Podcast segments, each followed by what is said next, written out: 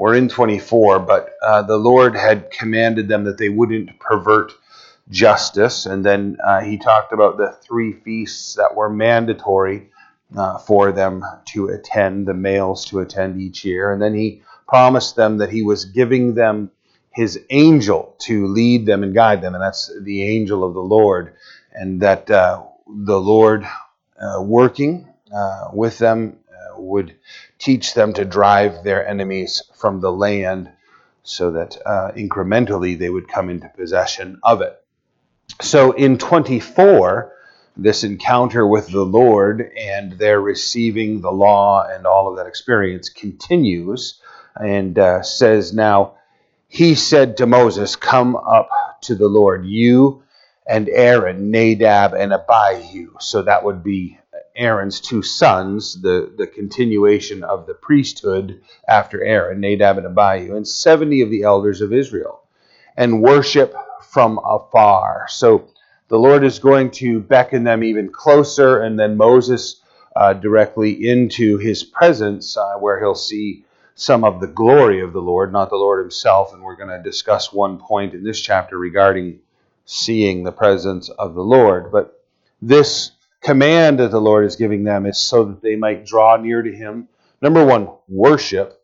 And then also in the process, they're going to receive commandments, particularly in this case, in regard to the construction of some of the temple and um, the articles that are supposed to be in it the Ark of the Covenant and uh, the table of showbread and the lampstand that is to be there. So the Lord is beckoning them uh, to himself that uh, he can relay all of this to him. In verse 2 Moses alone shall come near to the Lord, but they shall not come near, nor shall the people go up with you. So the Lord's creating this distinction of Moses you know, is most clearly the leader, and that the priesthood um, serving with him, and then the elders serving with him serve the people. So the Lord distinctly is separating these groups from one another so that everyone understands the level of relationship that each of these people and groups has with the Lord. So in verse 3, it says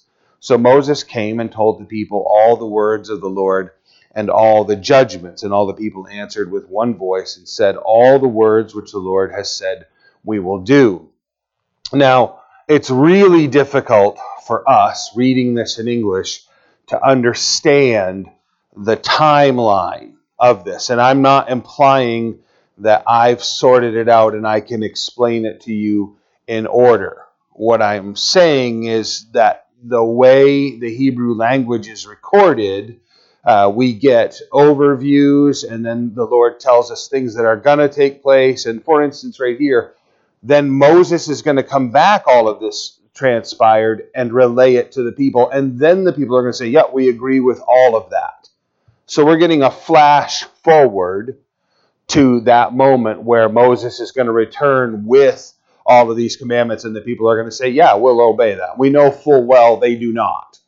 Right? Before we even get all of this information recorded of the interaction between Moses and God, right? Moses is going to come down off the mountain and the people are going to be engaged in tremendous sin.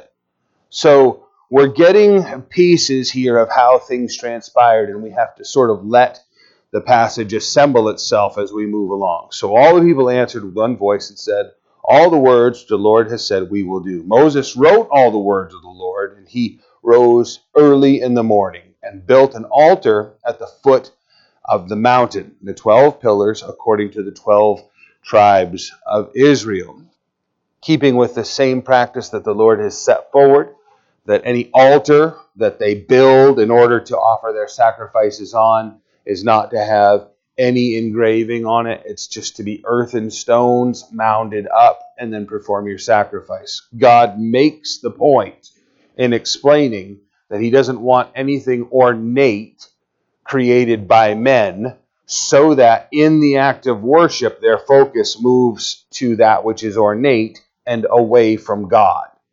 So it's a good practice uh, that we see throughout the scripture of not creating anything in our environment of worship that causes people to focus on something other than the Lord.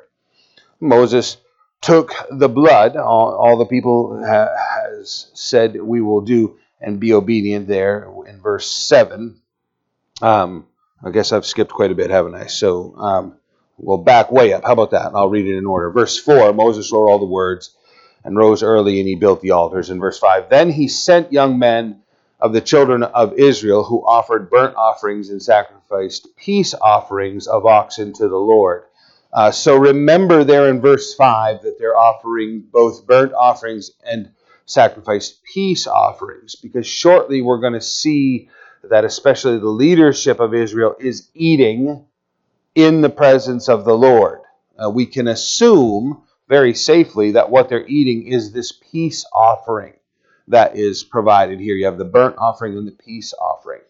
Peace offerings uh, were meant to be like fellowship offerings that when an individual brought them, a burnt offering would be entirely consumed. You bring an ox and say, This is a burnt offering to the Lord, the whole thing is burned to the Lord. He gets all of it.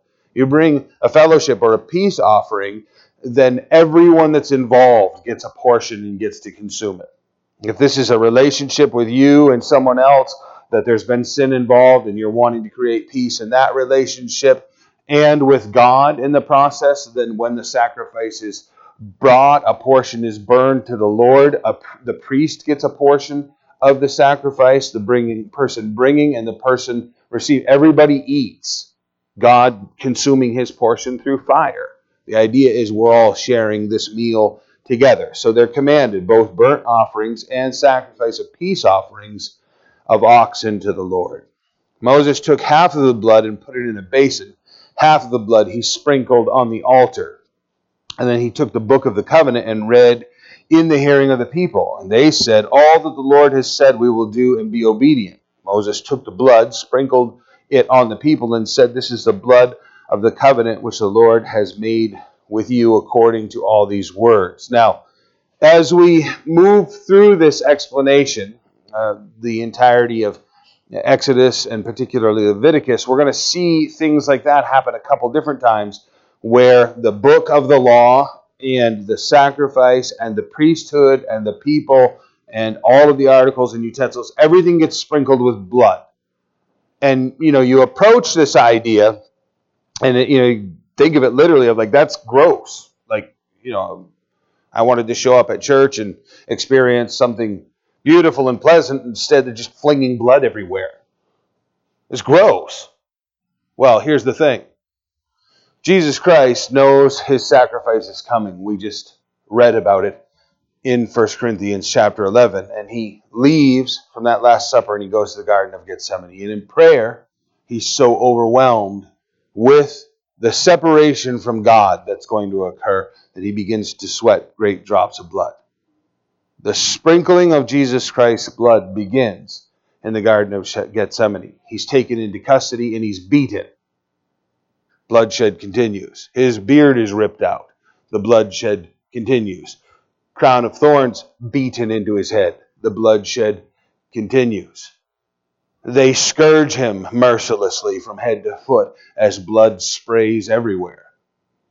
And they march him bleeding through the streets to Calvary and pound spikes through his arms and legs. It's bloodshed. Jesus Christ's sacrifice is sprinkling everyone in proximity with Jesus Christ's blood. His blood is being spattered everywhere. We, read this. See, all of these things you're going to read repeatedly. The Lord saying to Moses, I want you to do this exactly according to how I've showed you. When you build the temple, when you build the ark, when you write, I want you to do this exactly according to how I've showed you. Jesus Christ's death, according to Colossians, was the substance of the shadows we had seen all throughout history. The substance is Jesus Christ, not these rituals, not these practices. You know, there are people literally that want to take us back to these sacrifices, to these goats, to these lambs, to these oxen. You know, reestablish the temple, reestablish the priesthood. Let's begin. Jesus Christ is our high priest. Jesus Christ is our sacrifice. Everything that we're reading here points to him, including this great bloodshed that's described. Then Moses, verse 9, went up, also Aaron, Nadab, and Abihu, and the 70 elders of Israel, and they saw the God of Israel. And there was under his feet, as it were, a paved work of sapphire stone, and it was like the very heavens in its clarity. And on the nobles of the children of Israel he did not lay his hand. So they saw God and they ate and drank. So, unfortunately, this English translation does not do us well in understanding they saw God. It simply is implying that at best they saw his feet. You can see it described there in verse 10. It is not that they saw God in entirety or in his person. It would appear that they went a short distance up the mountain to eat the meal of the covenant, which must be consistent of the flesh of the peace offering we read about in Exodus 24, verse 5. I ask you to take note of that. They saw enough of God to know that he was there but the scripture clearly tells us no one can see God's face and live. So consider Deuteronomy chapter 4, verse 12, that says, And the Lord spoke to you out of the midst of the fire. You heard the sound of the words, you saw no form, you only heard a voice. So we're getting further explanation of this experience. They're aware God is there. They are experiencing his presence. They make mention of seeing his feet. So perhaps they even saw a portion of him. But the idea that they just full faced saw God in the person is not what this passage is implying at all. They were there and they knew that the Lord was right there with them. I don't know if you've had experiences like that along the way. Maybe it wasn't even all that spiritual an experience or tremendous thing. You just suddenly knew, oh, God is actually paying attention to me. God is actually taking care of me. God is actually working in my environment. When you become aware of that, it's deeply moving. Consider Exodus 33. We'll get to it later at verse 20 where he said, You cannot see my face, speaking to Moses, for no man shall see me and live. So we have to work these two passages together, these several statements about the Lord, and understand they definitely knew the Lord was right there. They were having this experience, but as far as seeing him, that was limited in some way. Look at verse 12. Then the Lord said to Moses, Come up to me on the mountain and be there, and I will give you tablets of stone and the law and commandments which I have written, that you may teach them. So, this first occasion where we're becoming aware that the Ten Commandments, particularly, are going to be written on tablets of stone and given to Moses. I think it's significant to know, again, that God wrote these laws, not man. We get the impression uh, from certain people, uh, you know, even serious scholars that look back and say, oh, well, you know, this written form of the law is nothing new. Several other, you know, uh, nations and peoples around Israel, they had their own written and codified law. They want to point at Egypt and Hammurabi and say there he you know had his own written law and so you know it's very similar to what Moses. Moses was just copying the Egyptians. Well, I mean a bunch of these laws as we've spoken about uh, are what we would more describe as laws of nature. Okay? Uh, you know it's wrong whether you figured this out in your head or not. You know it's wrong to kill other people. No one has to tell you that because you don't want to be killed yourself. The fact that you don't want to be killed is the law written on your heart telling you, I shouldn't kill someone else. So it's more a natural law than necessarily a law specifically designed and written by God. It is. I'm not trying to take away from that. but to imply, oh, well, other rulers of the world realized these truths and they had written them down. So really, Moses is borrowing from them. Not at all. Mo- Moses isn't borrowing anything. If God writes three laws and hands them to Moses, that's the law that Moses gets, right? If God writes two laws, you shall love the Lord your God with all your heart, soul, and mind, and love your neighbor as yourself, all of the rest of the laws contain, then that's what Moses is going to get. Moses gets 10 because God said so. This is the law we all need to abide by. Stick this in your mind, go home and dwell on it. If we could just get our culture to always, without ever breaking any of the other nine, if we could just get them to obey one of the laws, they would then, in part, keep all of the other laws. If you absolutely would never lie, then you can't murder. Keep one of the laws and you keep them all. We don't keep any of the laws. This is why the Lord can condemn us of breaking all the laws when we break one. Because our hearts are not bound by it. This law is far above us. This is not a law created by men. This is a, God, a law created by God for our sake, for our benefit. The Lord is providing this to us to protect us. So Moses arose with his assistant Joshua, so unlisted up until this point. Now uh, Joshua is listed amongst them. You know, you have Moses' assistant, and Moses went up to the mountain of God, and he said to the elders, Wait here for us until we come back to you. Indeed, Aaron and Hur are with you. If any men or any man has a difficulty, let him go to them. It sounds good in premise, it turns out horrible before it's all done. You know, you got questions, you need directions, ask Aaron. They do ask Aaron.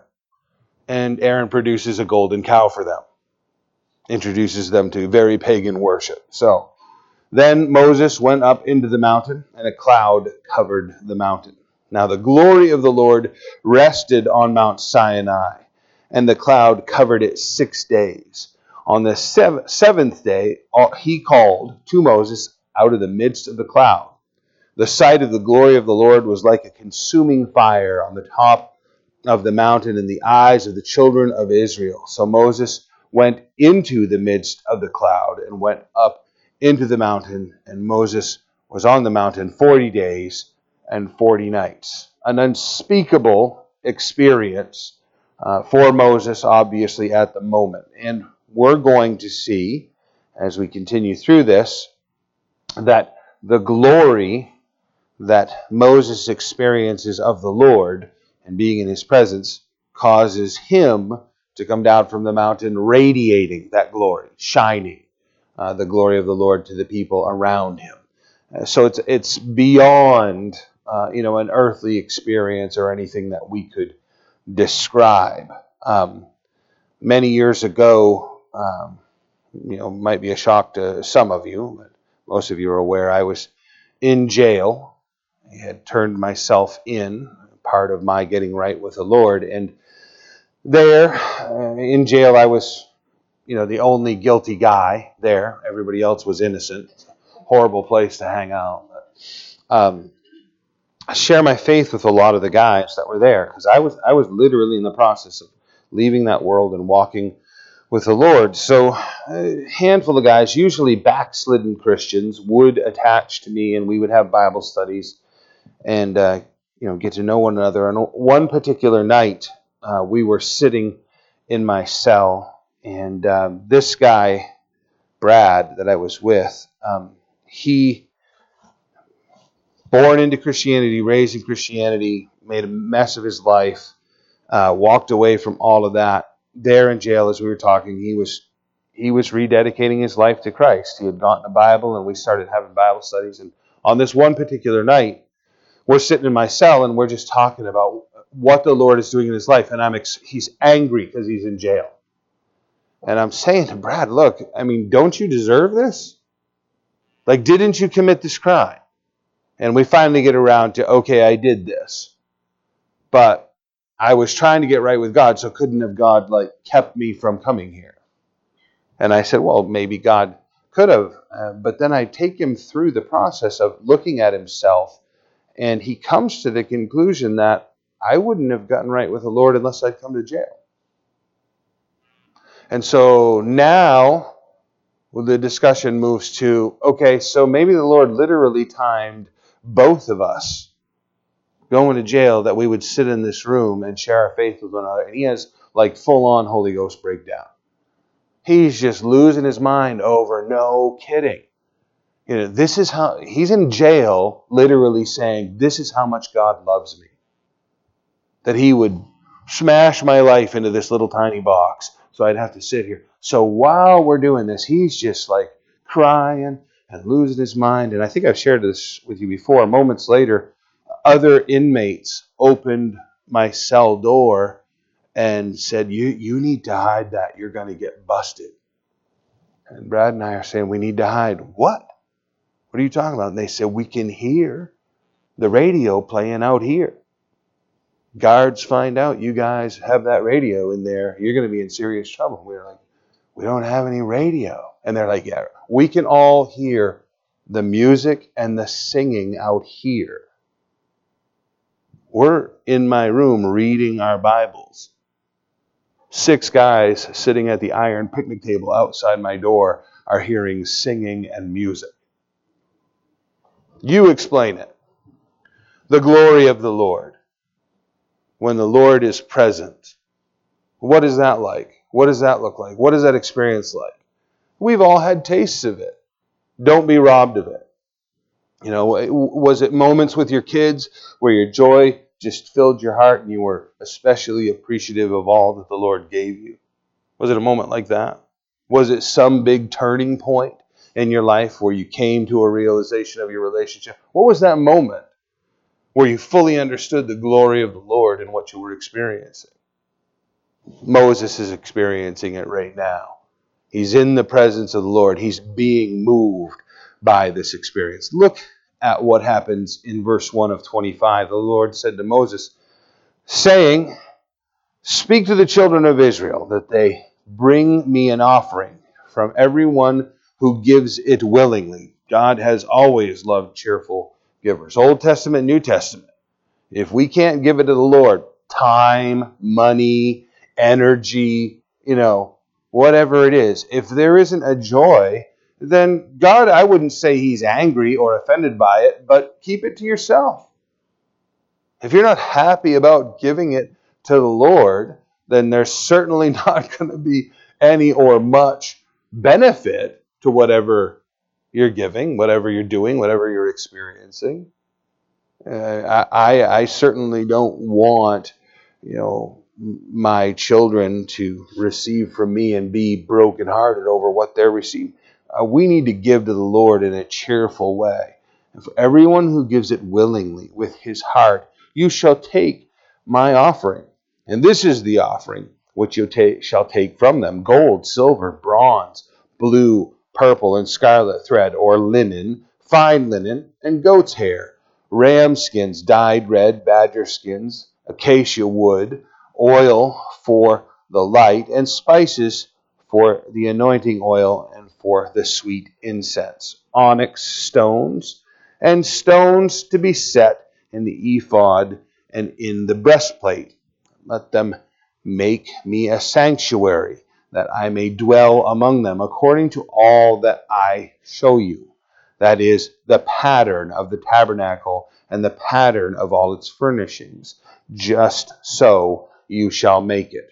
So, quite a list of gifts that the Lord is expecting. You know, um, it is good to have an attitude when receiving gifts of just saying whatever the Lord desires, whatever you want to give, to have the humility to just accept what is given. But God also has the right to say, no, this is specifically what I want. These are the gifts that I'm expecting. Think about that in a different way uh, for ourselves here, right? If God, let's say, for instance, calls us to the ministry, He is the one who gets to say where and how we're going to minister, not us. He is the one. We have a certain mindset that we've developed that's based entirely upon our own perception. And let's face it, right? The prophet very clearly tells us that our heart is untrustworthy. We shouldn't trust our own judgment. God knows you, understands you, and He will put you where you need to be. If He's going to give you something, He gets to say how it's going to be. If He's going to demand of us something, He gets to say what it's going to be demanded of. We need to be people who accept the requests of the Lord. You know, whatever it is that He demands of us, that's what our heart should be ready to do. There's a great blessing in that. You know, honestly, you know, if the Lord demands great wealth from us like this silver, gold, and all these precious stones, if we give to Him of that, the Lord is going to expose to us what's going on in our heart. Oh, I'm very willing. Oh, wait a minute, that's the list? Okay, then we begin to give to the Lord. And now all kinds of stuff becomes exposed in your own heart and your own mind. Um, Joe Focht, uh, maybe I'm just rambling. Joe Focht, pastor of Calvary Chapel in Philadelphia, has uh, put it this way. You know, as pastors, we thought that the Lord was calling us into the ministry so that we could build the kingdom. And what we discover over time is God has called us into the ministry that He might build us. He's working on us. The gifts, the requests, the demands that He makes of us at first, you may look at it and think, too much, can't do it. This is crazy that God would ask this of me. I can tell you this you give in to that and let His work be done in your life, what's going to come to you in return is so immeasurable. You'll feel foolish for ever having complained in the process. What God demands of us is never going to take things away from us, it's always going to provide for us. 2510. They shall make an ark of acacia wood.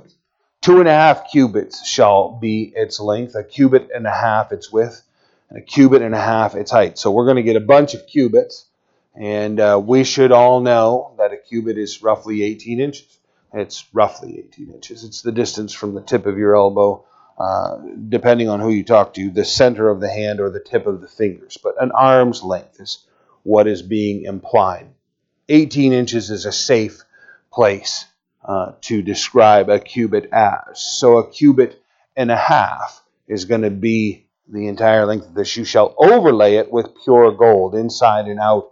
You shall overlay it and make on it a molding of gold all around, a trimmed edge all the way around. Now, uh, for instance, the description we get to later, the lid of this ark is solid gold, and given its measurements, it would weigh somewhere around 700 pounds, the lid.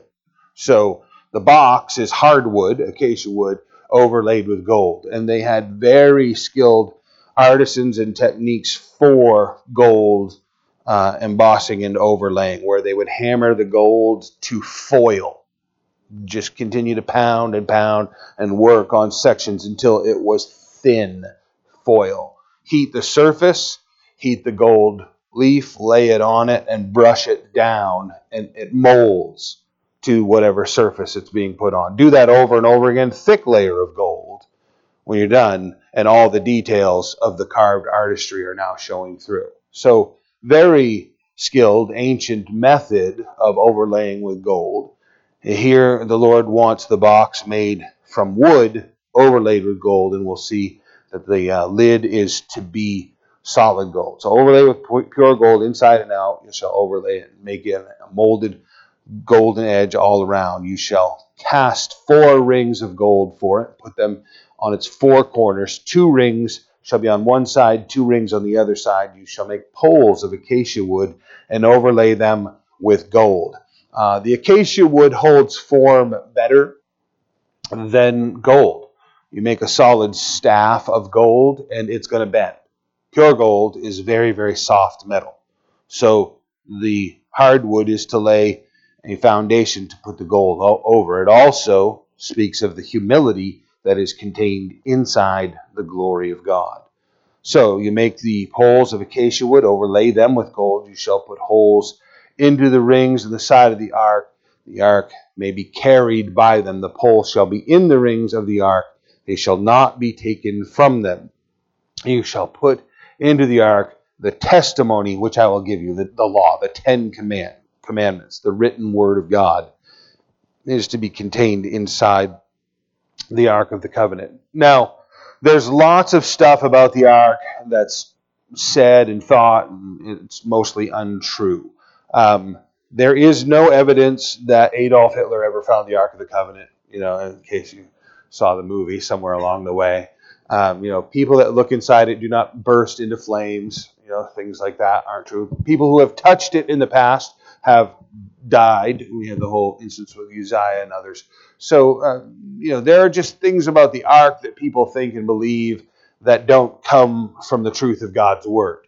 Uh, one of the things that's going around now is where is the ark located today? There's great speculation over that because uh, the um, uh, temple uh, institute in Israel, they insist that they have everything it would take in order to rebuild the temple and start uh, performing worship there, which implies they've got the Ark of the Covenant because the Ark of the Covenant belongs inside the temple. Um, when questioned about that, they get just really vague and want to talk about how you don't need to worry about it. Um, they, they've got that under control too. There are some who insist they have seen it in Ethiopia, that uh, it was stored there. And there's some good cause to think that, that perhaps it was removed out of Israel and transported there. There was a big body of Christians in Ethiopia, one of the earliest developments of Christianity outside of Israel. You had Stephen that spoke to the Ethiopian eunuch, and he returned home to serve Candace, and Christianity was born. So you can do your own research. The Ark of the Covenant. We don't know where it is. Simple as that. Got that? So um, you're going to run into people who want you to contribute to their ministry, and you know they're going to find it, and it's going to be this great, glorious thing. I can tell you this: if or when the Ark of the Covenant is needed, God will provide it. Uh, we don't need, uh, you know, people like, oh, we need the temple rebuilt. I don't need the temple rebuilt. I, I just don't. I, I need Jesus Christ to return. That's what he told me I needed. Focus myself upon the imminent return of Jesus Christ. That's all I have to do. Okay? There's a world that's going to occur after Jesus Christ's return that needs the temple and needs the Ark of the Covenant. I don't need it. Okay? There, there needs to be an agreement made with Israel that they're going to be able to perform their sacrifices and they're going to pseudo sign on the dotted line with the Antichrist. So we need the Ark of the Covenant and we need the temple for the Antichrist and for those people. But we don't need it. I'm saying that in a very serious way. There are people that get caught. Oh, we need, oh, we need to find Noah's Ark. That's what we need. If we could only find Noah's Ark, wouldn't that be a testimony to the world? Hear what Jesus is saying. The world's not going to listen to us. Okay? They're going to hate us. They're going to despise us. What do you think would happen if we showed up and said, We found Noah's Ark? There'd be a group headed out to burn it almost immediately. No joke. There, there are people that hate our faith and are trying to destroy it. How does your faith come? How does your faith come sitting right here this morning? The Word of God. Faith comes by hearing, hearing the Word of God, Romans 10 17. The thing that's going to affect you is not the experience, it's not the artifact, right? Everybody's all fascinated with these artifacts. We need to have these things. We need to, you know, have James's severed hand, you know, because he put his hand up when they were about to cut his head off. So they they have James's hand in a glass box. You can go look at it. Probably not James's hand. It's probably somebody else's hand. It's so stupid. You know, this stuff that Listen, it's not just my personal hang up with it, right? Moses here, we're going to turn the chapters and Moses is going to make that brass serpent, right? Put it up on top of the pole. Anybody who's sick in the entire camp, millions of people, just look up at the serpent, you'll be made well. Those that did were. Years following, they're now worshiping the bronze serpent. The nation of Israel has made a temple for the bronze serpent, right? Good, righteous king finally goes in takes that thing out in the street and smashes it to pieces. And his summary of that profoundly, you know, important artifact is that is a thing of brass. I love that summary. This is not a very valuable piece of Jewish history. This is not a very valuable piece of, you know, Mosaic history. This is a piece of brass. What does he mean? We serve the living God, not some man made thing. Even if it is from our faith, even if it is from our history, we cannot worship this. He gets rid of it. The people literally gathered the pieces and in secret bronzed it back together and went back to worshiping it. We need to keep our pagan, sinful hearts from falling into even being fascinated with things that are all shadows and types of the substance. Jesus Christ is our one important article of worship. 17, you shall make a mercy seat of pure gold. Two and a half cubits shall be its length, and a cubit and a half its width. And you shall make two cherubim of gold, hammered work, so not overlaid, hammered, cast, molded.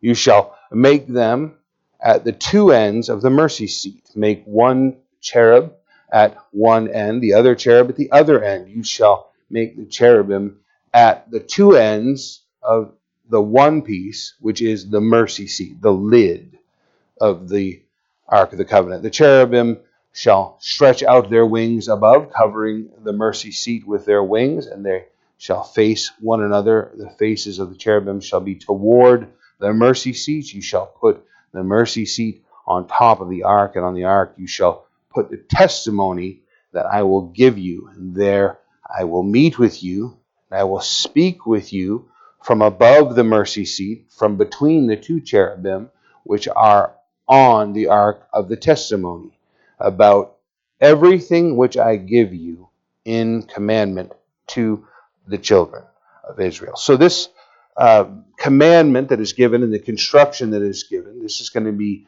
the place where the Lord comes to speak, particularly with Moses and with the priests who are the leaders of Israel.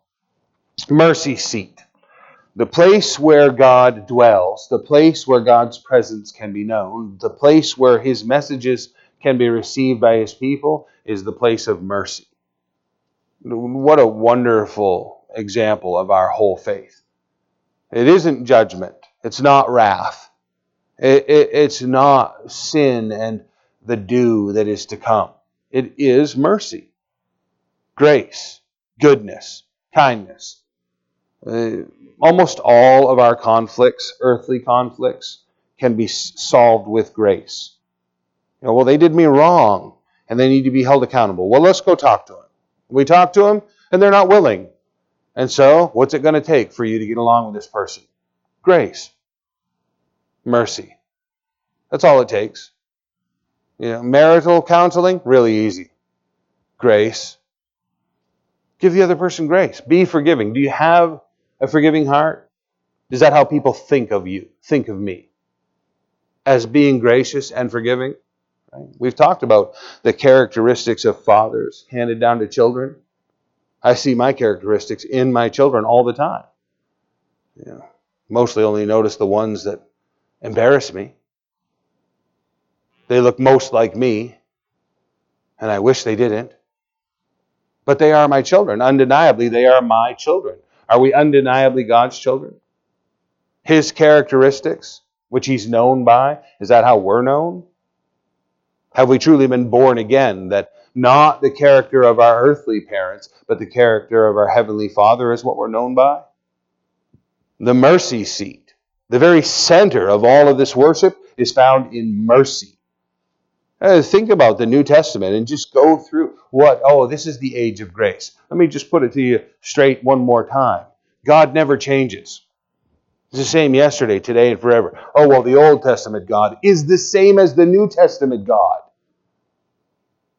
Grace and mercy have always been the theme, even in the midst of the law. The place where God is going to dwell and speak and minister from is mercy. How interesting is that? When I examine this in its purity and take all of religion and man's thoughts out of it, I have an entirely different picture of God in my mind than what Christianity relays and what humanity relays. Mercy, kindness, goodness is what the Lord is giving out. Verse 23 You shall also make a table of acacia wood. Two cubits shall be its length, a cubit its width, a cubit and a half its height. You shall surely, or you excuse me, you shall overlay it with pure gold and make a molding of gold all around. You shall make for it a frame of a hand breadth all around. You shall make a gold molding for the frame all around. You shall make it um, for make for its four rings of gold and put the rings on the four corners that are at its four legs. The rings shall be close to the frame as holders for the poles to bear the table. And you shall make the poles of acacia wood, overlay them with gold, that the table may be carried with them. You shall make its dishes, its pans, its pitchers, its bowls for pouring. You shall make them of pure gold, and you shall set the showbread on the table before me always.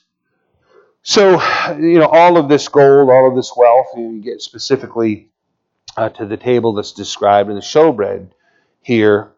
Um, Moses is being told repeatedly Uh, to do this according to the pattern which he'd seen. Do this exactly according to what you saw. We discover here and throughout that what Moses is being shown is the throne room of God. He's seeing heaven. So what he's constructing is reflective of that. You're, you're seeing where God dwells. Heaven, his throne, overshadowed by the cherubim, their spring wings spread out, facing only inward. You're looking at a small representation of the throne room of God.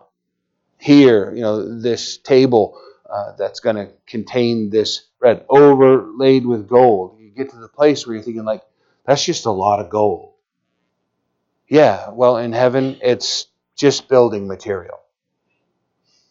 It doesn't hold any value there. Nobody's like locking up everything because they're concerned about the value. You know, they're paving their streets with it. You know, can you just see the big dump truck backing up to the big paving machine and just all gold going in and just they're just driving down the street and the flaggers are waving people. It's just pavement. It holds no value. What's the what's the value? Above anything else in heaven is the shed blood of Jesus Christ. The perfect God himself became a man and let humanity torture him to death. That's the greatest value when you look upon the throne and you see the lamb that was slain for our sins. Everything else pales in comparison. We get so enamored with things that hold value on earth. They're meaningless in the presence of the Lord. 25 30. You shall also make a lampstand of pure gold. The lampstand shall be of hammered work, its shaft, its branches, its bowls, its ornamental knobs, the flowers, shall be of one piece. The six branches shall come out of its side, three branches of the lampstand out of one side, three branches of the lampstand out of the other side. Now, it's seven branches, three on each side and one in the center. We're going to have the description of the seven lamps that go on each of these stands before we're done. Uh, this is not uh, the menorah we see of other circumstances. This is the one that belongs to uh, the tabernacle and the worship of the Lord.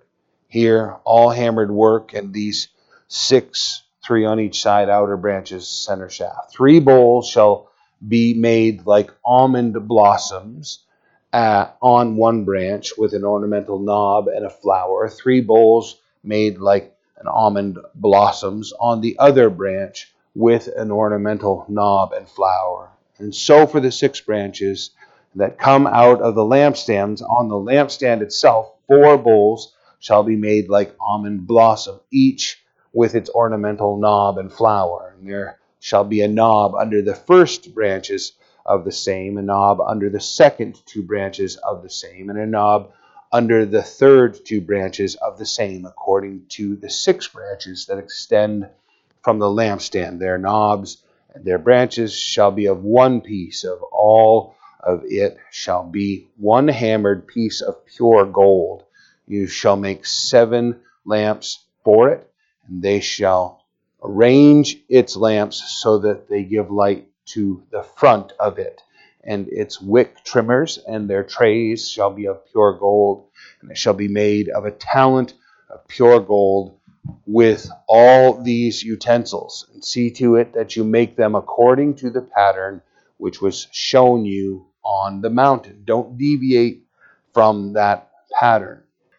Lots of gold, lots of ornament, lots of light, and lampstands described here. So the lamp is almost certainly that Middle Eastern lamp that has an opening at the top where you can pour the oil in, recap it. It has a wick that comes out, and you can light that. Now, these seven seem to be that shape uh, that the Lord is describing, shape them like an almond. So this whole thing has the resemblance, the knobs on it, uh, the knots for the actual construction of the thing look like a golden almond tree with fire on it, with illumination and light.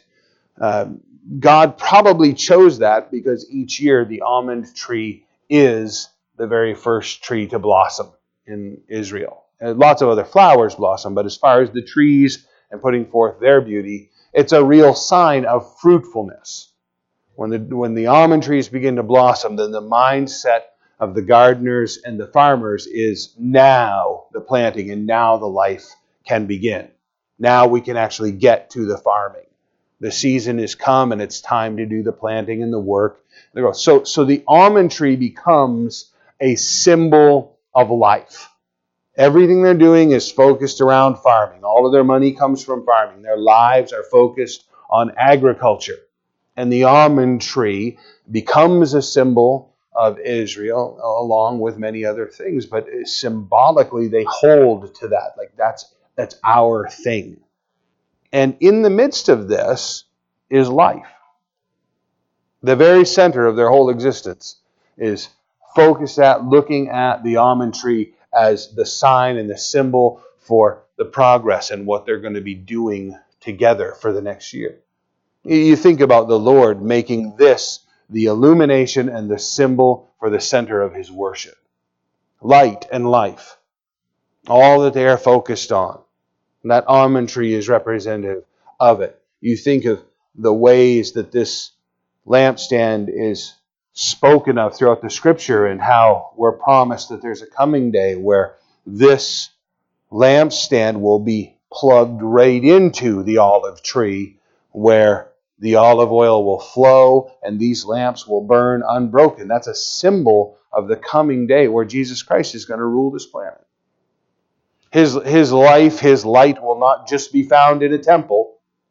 It won't just be found in one location where everyone has to travel to it. It will have that natural form of continuous beauty and light and illumination and life. So the Lord is starting this symbol right here for us, but honestly, this is, again, there's a much greater fulfillment in this thing. Where the coming day, where the relationship with the Lord will not be like it is now. It's going to be directly plugged in. It's not going to be a matter. Each one of these lamps, currently, you have to go to the lamp, you know, take it off, put it out, open it up, pour the oil in, trim the wick, recap it, put it back, relight it. It has to constant maintain. Sounds similar to your church experience? Right? Got to dismantle, you know, uncap, refill, reignite, begin again. Some of you guys know what I'm talking about. Other you guys are just not had enough caffeine yet. So, this promise given to us, these symbols are not mild. It'll be an amazing thing to say, you know what? I'm gonna be gone for a few months because I'm just I'm gonna go see Jesus. Like face to face, He will someday have a throne on earth in a specific location, and you can enter into his presence. This is the promise we have. This morning, as we shared in communion, the bread and the cup. Do this in remembrance of me until I come again. Right? Don't just do this in remembrance of me, because I was here once. Right? I shall return. We save that for you know generals who never show back up. Jesus Christ is going to return. We hold communion to remember that. This this lampstand, you know, you can be reading through these things like, okay, right, you hit the Ark of the Covenant, and now you did the showbread, and now you're on the lampstand. Now what's next? Understand that what's being portrayed here when Moses is being told, you build this exactly like the pattern that you saw. He's seeing heaven. He's seeing the presence of the Lord and relaying this to us. We need, we need to be people who have our hearts and minds. You know, that old statement, you know, oh, that person's so heavenly minded, they're no earthly good. It's, it's a ridiculous statement. There's, that's not possible. Now, let me, let me say this. It's possible to be so arrogant in your religion that no one around you likes you. That's common. So heavenly minded, he's no earthly good. Usually that just equals religious arrogance. Okay? But if you're truly heavenly minded, you're the most earthly good to everyone else in the room. If you have your heart and your mind fixed on the presence of the Lord, the someday where these things are seen for what they actually are, not as these small representation. That's what we're all looking forward to. I hope you have your heart and mind fixed on that. Not just, oh, well, it's Sunday. We probably ought to go to church. And, okay, the pastor read those things. So maybe next week he'll do something out of the New Testament because that was really boring. All of this is pointing our hearts and minds toward what Christ is going. I want to see all of this. You know what this represent. What this represented. How detailed can you get when you're going? Well, the entire throne room looks like well, sort of like this metal box, right? You guys ever like held a like Ferrari matchbox in your hands? The door is actually open. Cool as it is, it's not the actual Ferrari. Pour water on it all you want, it stays the same size.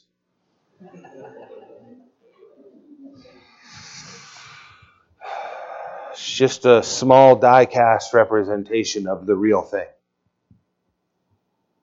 This is just a small die cast representation of the real thing.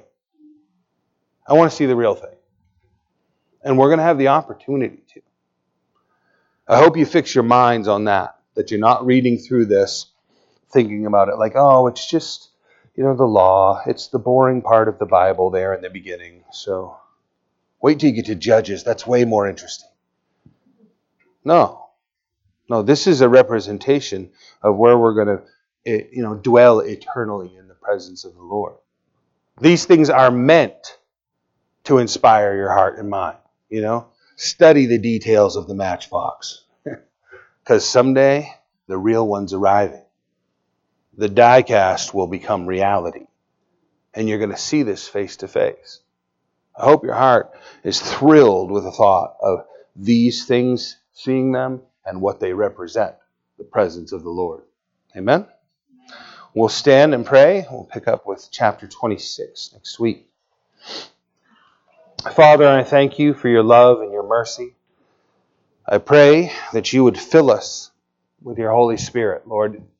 I pray every one of us has already accepted and received your Holy Spirit, Lord, the refilling much like these lamps, much like we see the apostles asking for to be filled again and refilled and continuously refilled, and the, the admonition of Paul to be constantly being refilled. May we be those people who burn brightly for you, who are plugged directly into the living water which flows through us, accomplishes your work, and ministers to the world around us. Lord, Use us as your children, as your sons and daughters. I pray in Jesus' name. Amen.